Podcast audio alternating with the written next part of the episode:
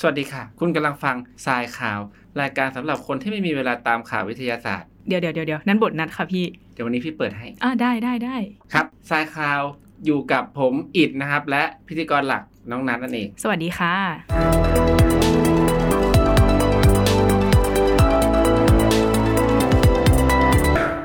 เริ่มกันที่ข่าวแรกเลยแล้วการกับข่าวตามธรรมเนียมของเราก็คือข่าวของอวกาศ ใช่ ข่าวนี้เรียกได้ว่าเป็นข่าวติดตามดีกว่า เพราะว่าเราเคยพูดถึงลูน่าเกตเวย์มาแล้วเมื่อ สักประมาณ 3-4 EP ที่แล้ว อืมเราจะ นี่ลย รี ติด แค ตา ปให้ฟังสั้นๆแล้วกันรู้หน้าเกตเวย์เนี่ยเขาจะเตรียมสร้างเพื่อที่จะสร้างสถานีอวกาศรอบดวงจันทร์ อ่าฮะ ซึ่งก็จะศึกษาทั้งเรื่องต่างๆของรอบดวงจันทร์เพื่อเตรียมที่จะให้มนุษย์ไปเหยียบดวงจันทร์อีกครั้งหนึ่ง ก็เรียกได้ว่าเตรียมที่จะสร้างขึ้นมาเพื่อรองรับภารกิจอาร์เทมิสด้วยที่จะไปสำรวจดวงจันทร์ อืม ยังไงคะข่าวนี้ อัปเดตว่าเขามีการส่งยานอวกาศที่ชื่อว่า แคปสโตน แค ขึ้ ป นไป สโตนมาจากคำว่าย่อมาเนาะจากคำว่า Sis Luna Autonomous Positioning System Technology Operation and Navigation Experiment อย่างยาว หรือจะแปล แปล ก็ แปล คือ สักนิด เป็น นึง ภารกิจการทดลองการนำทาง โดยการโคจรอัตโนมัติ ใช่ รอบดวงจันทร์นั่นเอง คือต้องบอกก่อนว่ายานอวกาศแคปสโตนเนี่ย เป็นยานคิวแซดเล็กๆ แค่ขนาดประมาณ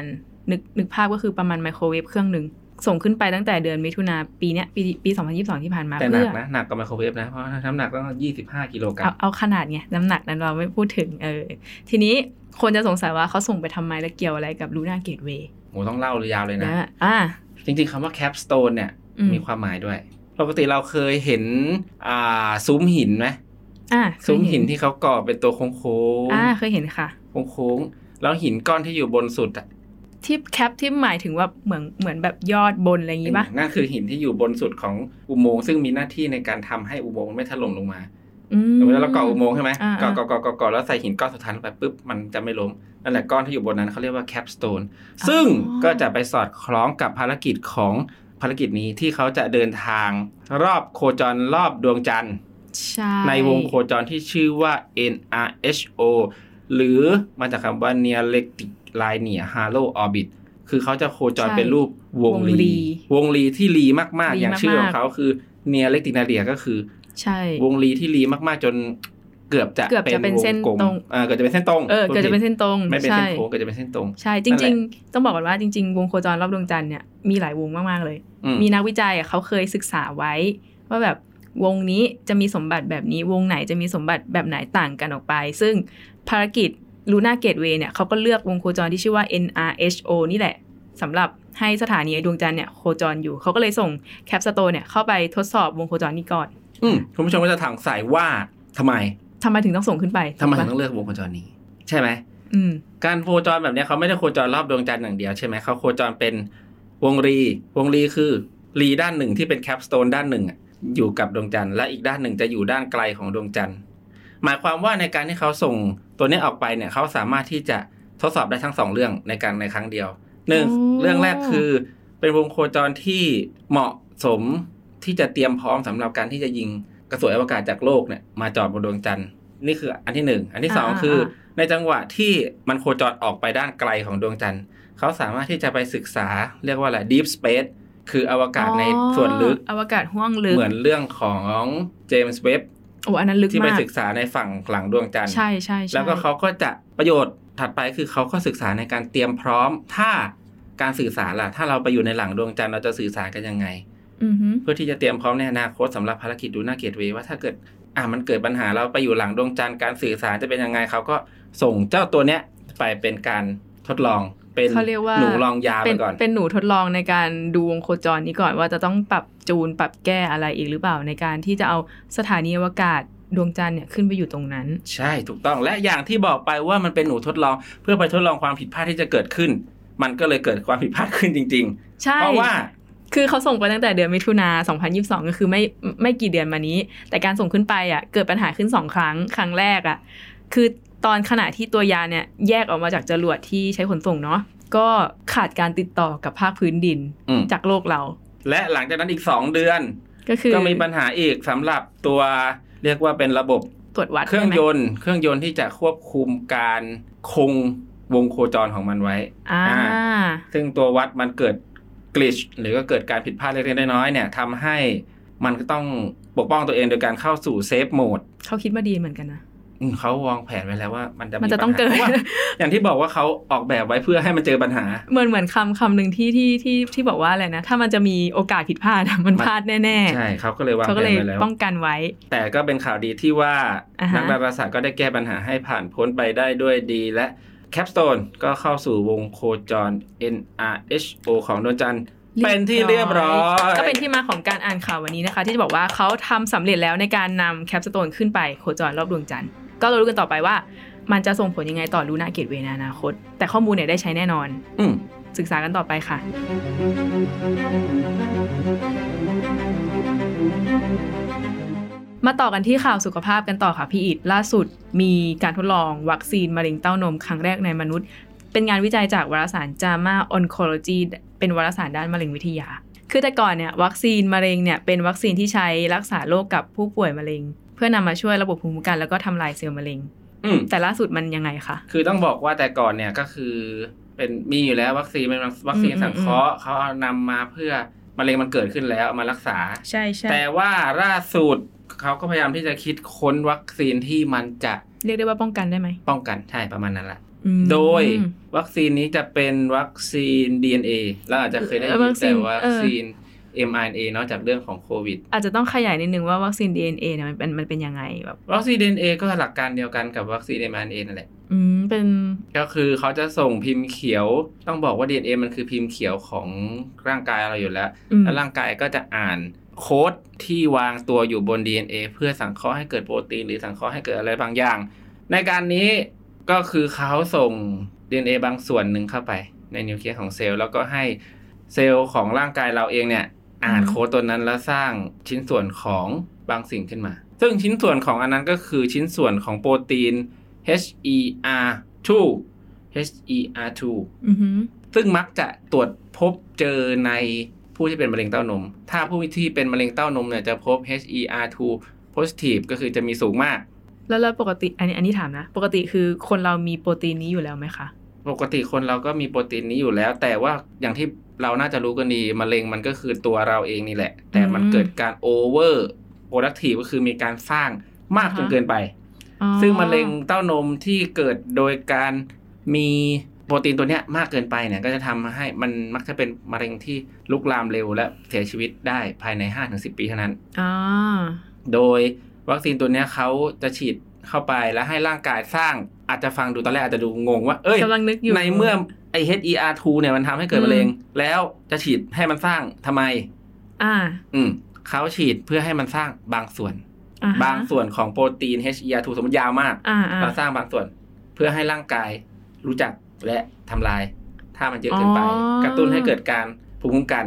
ก็คือหลักการเดียวกันกับที่เขาทำกับโควิด โควิดใช่ไหม ที่เขาฉีด ฉีด m r n a เข้าไป อ่า แล้วให้ร่างกายสังเคราะห์ในส่วนของ ภูมิ หนาม เออ หรืออะไรบางส่วนส่วนเล็กๆ ของไวรัส แต่ไม่ได้สังเคราะห์ไวรัสทั้งตัว อ่าฮะ แล้วร่างกายก็รู้จักแล้วก็ต่อต้าน ประมาณนั้น เป็นการเป็นเป็นเหมือนเป็นเหมือนการกระตุ้นระบบภูมิคุ้มกันด้วยใช่ไหมคะ ใช่ให้รู้จักว่าเนี่ยไม่ดีนะ อืม ซึ่งอัปเดตการทดลองเป็นยังไงบ้างครับ คือการทดลองเนี่ยเขาทดลอง 2 ระยะนะคะพี่อิดระยะแรกเนี่ยเขาทำตั้งแต่ 20 ปีที่แล้ว โดยการแบบลงทะเบียนผู้ป่วยอะแบบน่าจะด้วยความสมัครใจอะไรก็ตามแต่เนาะจำนวน 66 รายที่เป็นมะเร็งเต้านมที่มีโปรตีน HER2 เนี่ยเป็น positive อืม ขั้นสูงด้วย ใช่ ก็มีเยอะมาก ก็คือ โเวร์ น่าจะ แล้ว น่าจะแสดงได้เยอะอะไรอย่างเงี้ยเนาะ อืม อย่างแรกเลยคือเพื่อทดลองเพื่อประเมินความปลอดภัยในระยะยาวของวัคซีน ก็คือทดสอบกันเป็นแบบสิบปีเลยอะ เพื่ เพื่อ อให้ ให้แน่ใจ แน่ใจว่า ว่าม นจะ มันจะไม่มีปัญหา ไม่มีเลยนะผลข้างเคียง ใช่ อันนี้ก็ต้องวางแผนกันยาวๆ การทดลองนี่คือระยะแรก และจากผลวิจัย 10 ปีผ่านมาพบว่า 80%ของผู้ป่วยที่เข้าร่วมเนี่ย รอดชีวิตจากการติดตามผลก็คือยังมีชีวิตอยู่เป็น อื 10บ ม สปี อืม ก็เป็นความหวังในการพัฒนาวัคซีนมะเร็งเต้านมไปในตัวด้วย เพื่อที่จะรับมือกับโรคร้ายที่ที่เป็นเขาเรียกว่าอะไรเป็นฝันร้ายของผู้หญิงทั่วโลก และตอนนี้ก็เข้าสู่การทดลองระยะที่ 2 แล้วนะครั ต บ อนนี้ก็อยู่ระหว่างการทดลอง โดยที่จะทำให้เขาเรียกว่าอะไรอะ ติดตาม กลุ่ม ผล ตัว ป อ ระ ย่า สิ ง ท อะ ธิ เยอะ ภาพ ขึ้ ข น องวัค ใช่ ซีนโดยใช้กลุ่มตัวอย่างที่เยอะขึ้น ใช่ แล้วก็มีเวลา ใช่ใช่ ติดตามผลที่ 2 ปีเท่านั้ เขา น ก็เลยบอกว่าประมาณ 2-3ถึงปีถัดไปจากนี้เนี่ย ก็อาจจะ จะได้ผลการทดลองออกมาแล้ว แล้วก็จะสรุปผลว่าจะยังไงต่อ อืมซึ่งจากการทดลองแล้วเขาก็บอกว่าโดยส่วนใหญ่นั้นเนี่ย ที่ข้างเคียงที่เกิดจากการฉีดวัคซีนตัวนี้ก็พบแค่ อือฮึ มีแค่แบบบวมๆแดงๆ เหมือนที่เรา ก็ ฉีดวัคซีน มัเป็น ป ผ ก ล ติ ข้าง ทั่วไป เคียงที่ที่อาจจะเกิดขึ้นได้ แต่ก็รับมือได้อยู่ ก็เหมือนเหมือนฉีดโควิดอะบางทีก็มีผลข้างเคียงด้วยแล้วก็ป่วยไปแป๊บหนึ่งแล้วก็หายดี อะไรทำนองนั้นค่ะ ครับ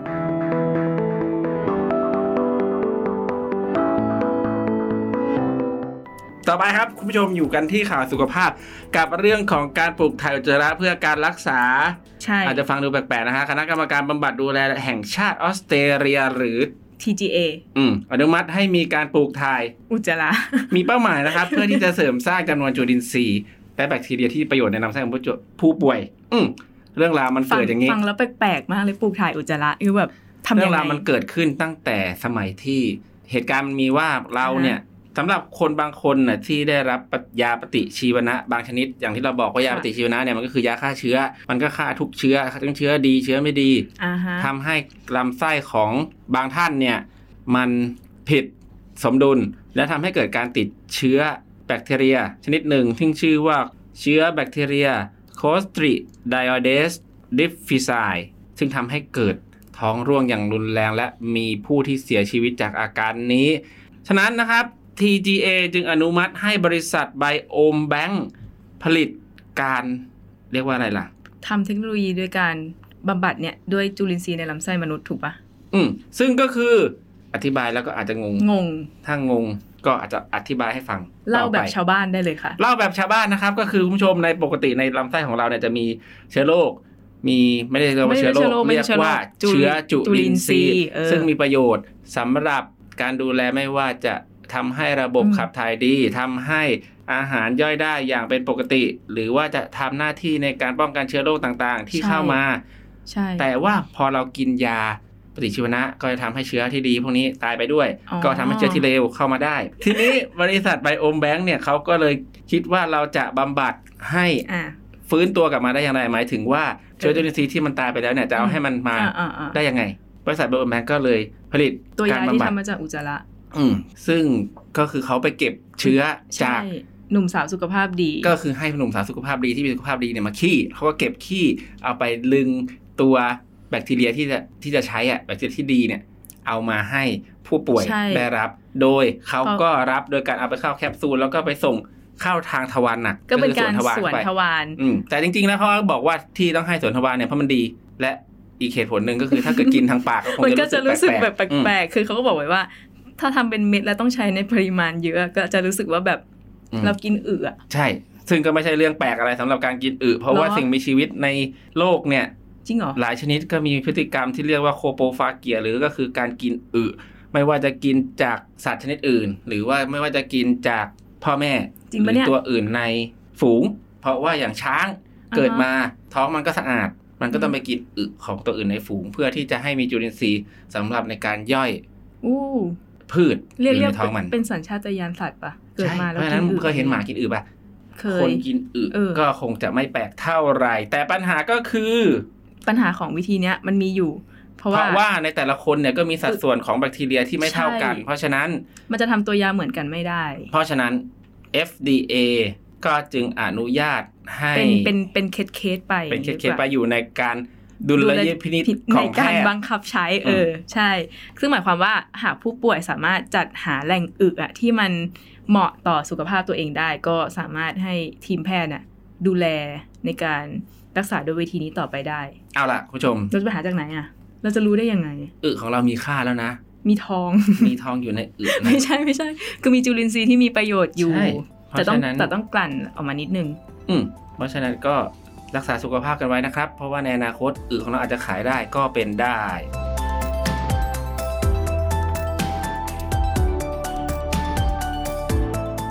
มาต่อกันที่ข่าวสัตว์กันบ้างนะคะ มีการพบ rain fox 6 สปีชีส์ ซึ่งเรนฟ็อกนั้นก็คือปาด ตาด อืมเรนฟ็อก มันไม่เหมือนกบเหรอคะ เดี๋ยวจะเล่าให้ฟังทีหลัง อ่ะเล่าข่าวก่อน เราฟังข่าวกันก่อนดีกว่า เพราะว่าข่าวเนี้ยสั้นมากมีประมาณ อือือืม ห้าบรรทัด เล่านิดนึงก็จบแล้วเราจะขยายต่อ ใช่ นิด ซึ่ง น่อยน่อย 6 สปีชีส์หรือ 6 ชนิดที่เจอนี้อยู่ในสกุล p r i s t i m a n t i s นะครับ ซึ่งพ พ บบ ที่อุทยานแห่งชาติ 2 แห่ง ในเอกวาดอร์หรือว่ามีการพบแถบเทือกเขาแอนดีสด้วย อืมซึ่งบริเวณสองแห่งเนี้ยก็มีพื้นที่การตัดไม้ทำลายป่าเป็นรัศมีกว่า 20 กิโลเมตร ค่อนข้าง แปลกใจเนอะ ค่อนข้าง กับพื้นที่อุทยานแล้วก็ ง มีการตัดไม้ทำลายป่าด้วย มันก็เป็นได้แหละ อืม อืม ซึ่งในสกุลนี้เนี่ยมีอยู่แล้วแหละ 569 ชนิด อยู่ตั้งแต่ประเทศสาธารณรัฐฮอนดูรัส Honduras อืม ลงมาจนถึงเทือกเขาแอนดีส ไปจน ไป ถึง บราซิลเป็นจะไปถึงอาร์เจนตินาเนี่ยเขาก็บอกว่ามีทั้งหมด 569 แต่ว่ายังมีอีกแน่ ๆ ที่ยังไม่ได้ค้นพบ ซึ่งไอหกชนิดใหม่ที่ค้นพบมาใหม่เนี่ยก็ถูกจัดเข้าไปอยู่ใน the International Union of Conservation of Nature หรือ IUCN ซึ่งเป็นหน่วยงานที่รวบรวมและจัดลิสต์ของสัตว์ต่างๆ ตั้งแต่แบบเรียกว่าใกล้สูญพันธุ์ใกล้สูญพันธุ์อย่างยิ่ง เป็นเว็บไซต์ด้วยใช่ไหมมีมีเว็บไซต์ให้อ่านด้วยใช่ไหม ซึ่ คะ งไอ้หกชนิดนี้อยู่ในรายชื่อที่เป็นสัตว์ที่ถูกคุกคาม เพราะว่าอย่างที่บอกว่ามีรัศมีการทำลายตัดไม้ทำลายป่ากว่า 20 กิโลเมตร อืม และต้องบอกว่าเจ้าพวกนี้มันก็ไม่เหมือนกบหลาย ๆ ชนิดทั่ว ๆ ไป เพราะว่าพวกมันไม่ได้จำเป็นที่จะต้องวางไข่ในน้ำพวกมันวางไข่อยู่บนบกได้ อืม อืม ทีนี้เรามาเข้าเรื่องว่าทำไมมันถึงเป็นปาด อย่างที่บอกไปตอนแรกว่าจะเล่าให้ฟังว่ากบกับปาดหรืออะไรพวกนี้มันต่างกันยังไงเนาะ อืม สำหรับเรนฟอกที่เจอ 6 ชนิดนี้เป็นปาด รู้ได้อย่างไร อืม เพ รู้ ราะ ได้ ว่า ยังไงอ่ะ โดยปกติแล้วพวกเขาจะแยกแบบง่ายๆเลยเนาะสำหรับง่ายๆ แบบไม่ อ่าฮะ ลงลึกถึงระดับสันฐานวิทยาอะไรมากมาย มันจะมี ปุ่มได้ไหม ปุ่มที่ปลายนิ้วมือเป็นกลมๆ เอาไว้ดูด เอาไว้ปีนต้นไม้เอาไว้อะไรประมาณนี้นะ อืม ในปกติแล้วกบอ่ะอย่างที่นัทถามนัทจะถามว่า ทำไมเขาใช้คำว่าฟลอกในภาษาอังกฤษเขาวเนี้ย ฝรั่งก็เรียกฟอกหมด เอาทุกอย่างที่เป็นรูปร่างแบบนี้ใช่ไหม ฟอกไร อ๋อ ฟ เหร อ อ กอะไรก็ว่าไป แต่สำหรับมีเลนฟอกมีทรีฟอกอะไรพวกเนี้ยนะ จะเป็นกลุ่มป่า อ่าอ่า แต่สำหรับไอตัวที่เราเรียกว่ากบจริง ๆ อ่ะ อ่า หรือเรียกว่า True Fox เนี่ยจะเป็น True นี่คือ T จริง R U E ป่ะ ใช่ อ๋อ คือกบที่แท้จริงเนี่ยจะอยู่ในวงลานิดีเท่านั้น โอ้ นอกจากนั้นก็จะไม่เป็น True Fox แต่ก็ยังใช้คำว่า Frog อยู่ อืม เพราะฉะนั้นคำว่ากบที่แท้จริงแล้วเนี่ยกบที่ควรจะเรียกว่ากบเนี่ยก็จะอยู่ที่ Family นี้ หรืออยู่ในวงนี้เท่านั้นถ้าเป็นอยู่ในวงอื่น ก็อาจจะเป็นอย่างอยู่ในพวกบูโฟก็จะเป็นคังคก หรือว่าอยู่ที่อื่นก็จะเป็นอึ่งอ่าง เป็นเขียด ก็เป็นเขียด อะไรอางงี้ป่ะ เป็นปาด แต่ละอันเนยไม่เหมือนกันไม่เหมือนกันไม่เหมือนกันไม่เหมือนกัน เออ แต่ก็เรียกรวมๆกันว่าฟอกฟอกฟอกฟอกฟอกฟอกกับ แล้ว โทษมีโทษที่แยกเป็น โทษอีกเหร อึ่ อ งอ่างเอ้ยแยกเป็นคังคกโทษ อ๋อคังคกจะไม่ถูกเรียกว่าฟลอกในภาษาอังกฤษด้วย เออใช้คำว่าโทษ ม อะไรประมาณนี้ ซึ่งก็เป็นความซับซ้อนทางภาษา อ่ะ ซึ่งมีปัญหากันมาอยู่ เป็นประจำอยู่แล้วกับเรื่องของภาษาและการแยกชนิด อืม อืม เพราะว่าแบบอ่านเผินๆก็คือพบกบเลยค่ะคราวนี้ ใครเห็นอะไรก็เรียกกบ เรียกกบ เรียกกบ บางคนก็เรียกเขียด บางคนก็เรียกมั่วเลยรวมเลยเขียดตะปาด เขียนตำปาด รวมไปหม เค ด ย เลย ได้ ทุก ยิน อย่าง เหมือนกัน อืม เออ เป็นความรู้ใหม่มากๆเลยสำหรับนัท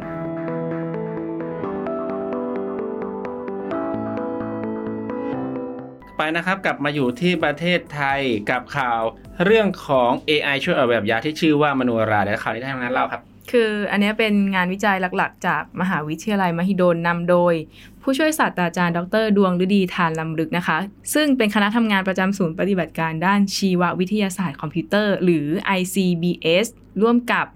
นักวิทยาศาสตร์ระดับโลกก็คือ Professor เซอร์ทอมบันเดล แล้วก็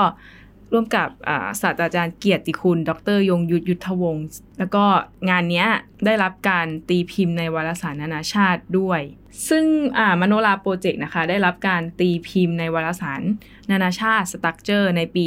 2515 นี้ด้วยเดี๋ยวจะบอกว่าการทำงานเขาทำงานยังไงคะพี่อิท อ้าว กลับมาถึงพี่ได้แล้วเหรอเนี่ย อ่ะเดี๋ยวอ่านไปด้วยกันก็ได้ค่ะ คือต้องบอกว่าการทำงานของมโนราเนี่ย มันเป็นปัญญาประดิษฐ์เนาะที่ทำมาเพื่อออกแบบแล้วก็ช่วยประมวลผลในการดูโครงสร้างโมเลกุลของยาในรูปแบบสามมิติ อืม ดูว่าเขาจะจับกับเป้าหมายในร่างกายของมนุษย์ยังไง อืม อืมซึ่งก็จะช่วยลดงบประมาณแล้วก็ที่จะต้องลงทุนอย่างเยอะเพื่อดูผลการทดสอบกับตัวอย่าง ก็ดูดูในระบบซิมูเลชันแทน ว่าไปเลยนะครับกับการลงทุนอย่างเยอะคำนี้ ไม่ค่อยได้ยินวันนะแต่คำว่าลงทุนอย่างเยอะ อย่างเยอะเลย ทำ เหร ไม อ อะคะ อ่ะเดี๋ยวเล่าให้ แล้ว ฟั ก็ ง เล่าแบบไฟฟังง่ายๆไงคะ อ๋อ อืม อ่าเดี๋ยวเล่าให้ฟัง อืม ว่าเทคโนโลยีสมัยนี้มันก้าวหน้าไปมากมายขนาดไหนแล้วนะครับคุณผู้ชม อืม สำหรับเรื่องของ bioinformatics สมัยนี้เราสามารถที่จะเรียนรู้เรื่องของโคจีโนม หรือว่าจีโนมร่างกายของสัตว์ชนิดชนิดหนึ่งทั้งหมดได้แล้ว เราสามารถที่จะทดลองอะไรต่างๆ โดยใช้ข้อมูลทั้งหมดได้แล้ว เราสามารถที่จะเรียกว่าอะไรล่ะ ไม่ต้องใช้สัตว์ทดลองแล้วได้ อู้คือเราจำลองสัตว์ทดลองขึ้นมาอีกทีหนึ่งถูก อย่าง ไหม ลองยกตัวอย่างสมมตินะ สมมติเรามีเชื้อราอยู่ชนิดหนึ่ง ค่ะ ชนิดหนึ่งเราอยากรู้ว่า เอ้ย เราจะเลี้ยงเชื้อราแบบเนี้ย ให้มันได้ผลตอบแทนดีๆยังไง เราเติมสารนี้เข้าไป ติ้งรอดูผลว่าเชื้อราตัวเนี้ยจะตอบสนองยังไง แต่เราทำทุกอย่างเนี้ยที่พูดมาเนี่ยเติมสาร อ่า A B C D E F G ถึง Z เนี่ยลงไปลงไปลงไปไป แล้วเชื้อราตอบไงตอบตอบตอบตอบตอบผลทุกอย่างที่ออกมาไม่ต้องทำทดลองจริงเลยด้วยซ้ อ๋อ ำแค่ทำในคอมพิวเตอร์ ไอระบบทดลองทดอะไรนะ ออกแบบยาตัวนี้ก็เช่นกันก็คือทดลองในคอม ใช่ พิวเตอร์ ก็คือหลักการเดียวกันกับการที่เขาทำ bioinformatics คือมีข้อมูลเป็น Big Data ขนาดใหญ่ อ่าฮะ ที่เราสามารถที่จะทำอะไรก็ได้ เป็นซิมูเลเตอร์ทดลอง ทดลองทดลองทดลอง นี่ก็เช่นเดียวกันเขาก็ อืม ทดลองเราสามารถที่จะใช้คอมพิวเตอร์ในการออกแบบยา แล้วก็ลองทดลอง ดูว่า ยาเอาไปทรีตในให้กับโปรตีนต่างๆ ที่อยู่ใน ม คอมพิวเตอร์ตัวนี้ว่าผลตอบรับจะเป็นยังไง เราก็ไม่ต้องไปทดลองในสารจริง ไม่ต้องไปทดลองใน คน ห้องแลบจริง ๆ ซึ่งมัน อ่า ก็จะทำให้ประหยัด เวลาด้วย เวลา ประหยัดเงิน และ ประหยัดกลุ่มตัวอย่าง ประหยัดกลุ่มตัวอย่างใช่ ประหยัดเงินได้อย่างเยอะ เก่งมากเลยอ่ะ อันนี้อันนี้อันนี้ชื่นชมจริงๆคือแบบ อืม โอ้เดี๋ยวนี้โลกพัฒนา แต่คำคมวันนี้ก็คือคำว่าอย่างเยอะ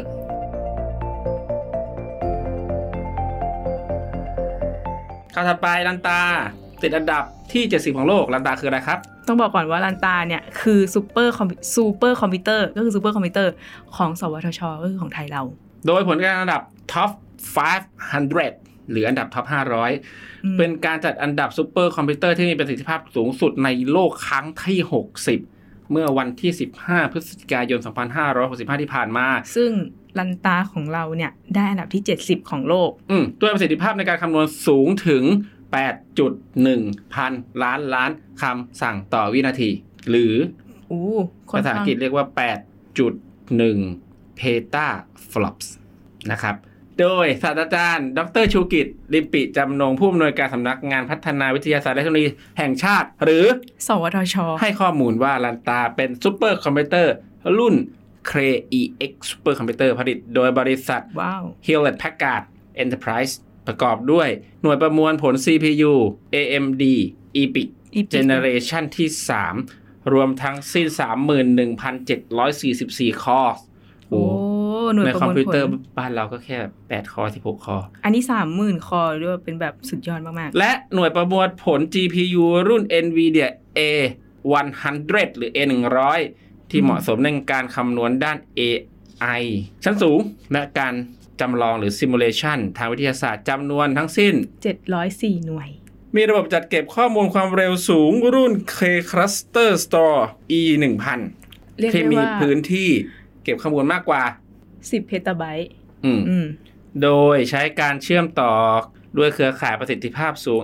HPE Slingshot Interconnect นี่เรามากางข้อมูลทางเทคนิคเขาเหรอคะเนี่ย ใช่ ก็คืออัดแน่นกันไปเลยข้อมูลนี้ อืม ที่มีความเร็วในการรับส่งข้อมูลถึง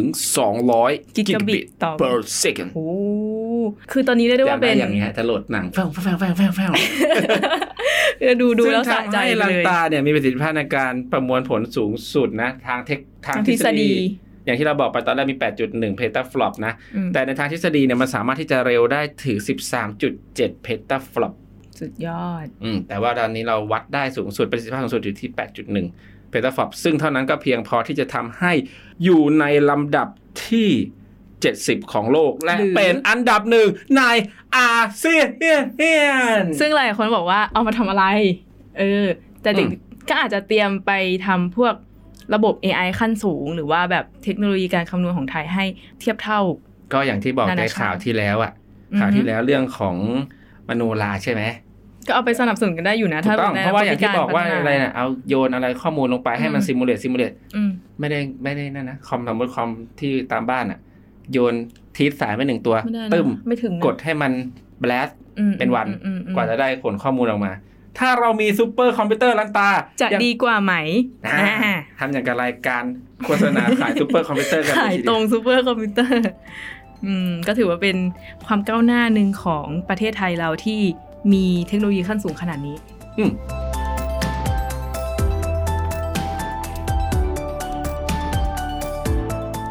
ครับ และเรื่องสุดท้ายเป็นเรื่องของกระแสอาจจะไม่เกี่ยวกับวิทยาศาสตร์ทักเท่าไหร่นัก แต่ก็ถือว่า อ่าฮะ เป็นกระแสที่กำลังมาแรงในช่วงนี้กับเรื่องของ APEC หรือ Asia Pacific Economic Cooperation ซึ่งเป็น เป็นเวทีที่ประชุมเกี่ยวกับเศรษฐกิจในภูมิภาคเอเชียแปซิฟิกมีความสำคัญระดับโลกเลย โดยปีนี้จัดขึ้นที่ ประเทศไทยของเรานั่นเองค่ะ ที่ ศูนย์ นย์ประชุมแห่งชาติสิริกิติ์ อืมระหว่างวันที่ 14ถึง19 พฤศจิกายน2 มีคำถามมาจากทางบ้านครับ ทางบ้านถามว่าถ้าไปประชุมเอ อ่า เปกรถติดเนี่ยเขาได้ประโยชน์อะไรกันบ้าง เขาทำกันเพื่ออะไรประชุมเอเปก ต้องต้องต้องเกรินต้อง อืม เล่าเล่าเล่าย้อนไปดีกว่าค่ะพี่อิดคือเอเปกตั้งแต่ปี 1990 ถึง 2000 ก็คือของของปีที่แล้วเนี่ยการเข้าเป็นสมาชิกเอเปกเนี่ยทำให้มูลค่าทางเศรษฐกิจก็คือมีการลงทุนในประเทศเอเปกกลุ่มประเทศเอเปกด้วยกันเองเนี่ยมากขึ้นจาก 45.2%เป็น 67.9%คือเขามีการร่วมมือ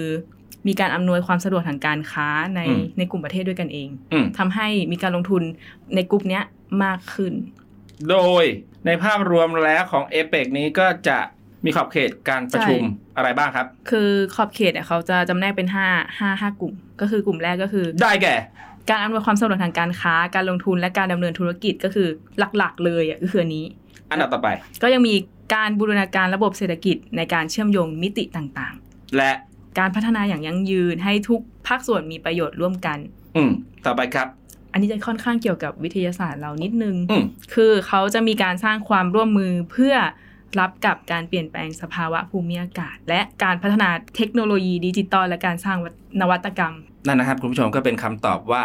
เขาประชุมแล้วเราได้อะไร อะไรกับการที่รถติด อืมก็นี่นะครับเขาก็จะพัฒนา ในด้าน เรื่การต่าง เศรษฐกิจการลงทุนระบบเศรษฐกิจต่างๆ ซึ่งมันเป็นผลกระทบ ผล มาสู่เราในอนาคตอย่างแน่นอน ถ้าประเทศไทยส่งออกค้าขายของกับเขาได้ดี เราก็มีคุ ๆ ความ ภาพ ยั่ง ชีวิ ยื ต น ที่ มาก ดีขึ้ ขึ้น น ใช่ และยังโยงไปถึงการรับมือกับ ส ภา ภาพ วะ ภูมิอากาศ อากาศที่ อืม เปลี่ยนแปลง แล้วก็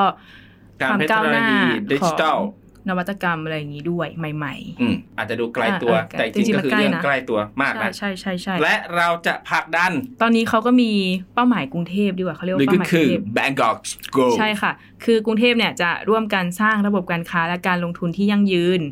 แล้วก็มีการบริหารจัดการทรัพยากรและอนุรักษ์สิ่งแวดล้อม และความหลากหลายทางชีวภาพอย่างยั่งยืน อ่ะ อย่างยั่งยืนมาต่อนะคะ อืม และจะมีการร่วมมือร่วมกันรับมือกับการเปลี่ยนแปลงสภาวะภูมิอากาศอย่างเป็นรูปธรรม เพื่อบรรลุเป้าหมายในการเป็นเขตเศรษฐกิจผู้ปล่อยก๊าซเรือนกระจกเป็นศูนย์ หรือซีโร่ ซีโร่คาร์บอน อ๋อ เอ๋อไม่ใช่คาร์บอนสิ ต้องเป็นแก๊สเรือนกระจก และสุดท้ายก็คือมีการบริหารจัดการขยะและของเสียอย่างยั่งยืน อันนี้คือ Bangkok Goals ที่ ก็คือเป้าหมายของการประชุมใน ใช่ใช่ใช่ รอบเนี้ยก็คือเขาต้องการให้สี่เรื่องเนี้ยเกิดขึ้นให้ได้ ใช่ใช่ เพราะฉะนั้น อดทนหน่อย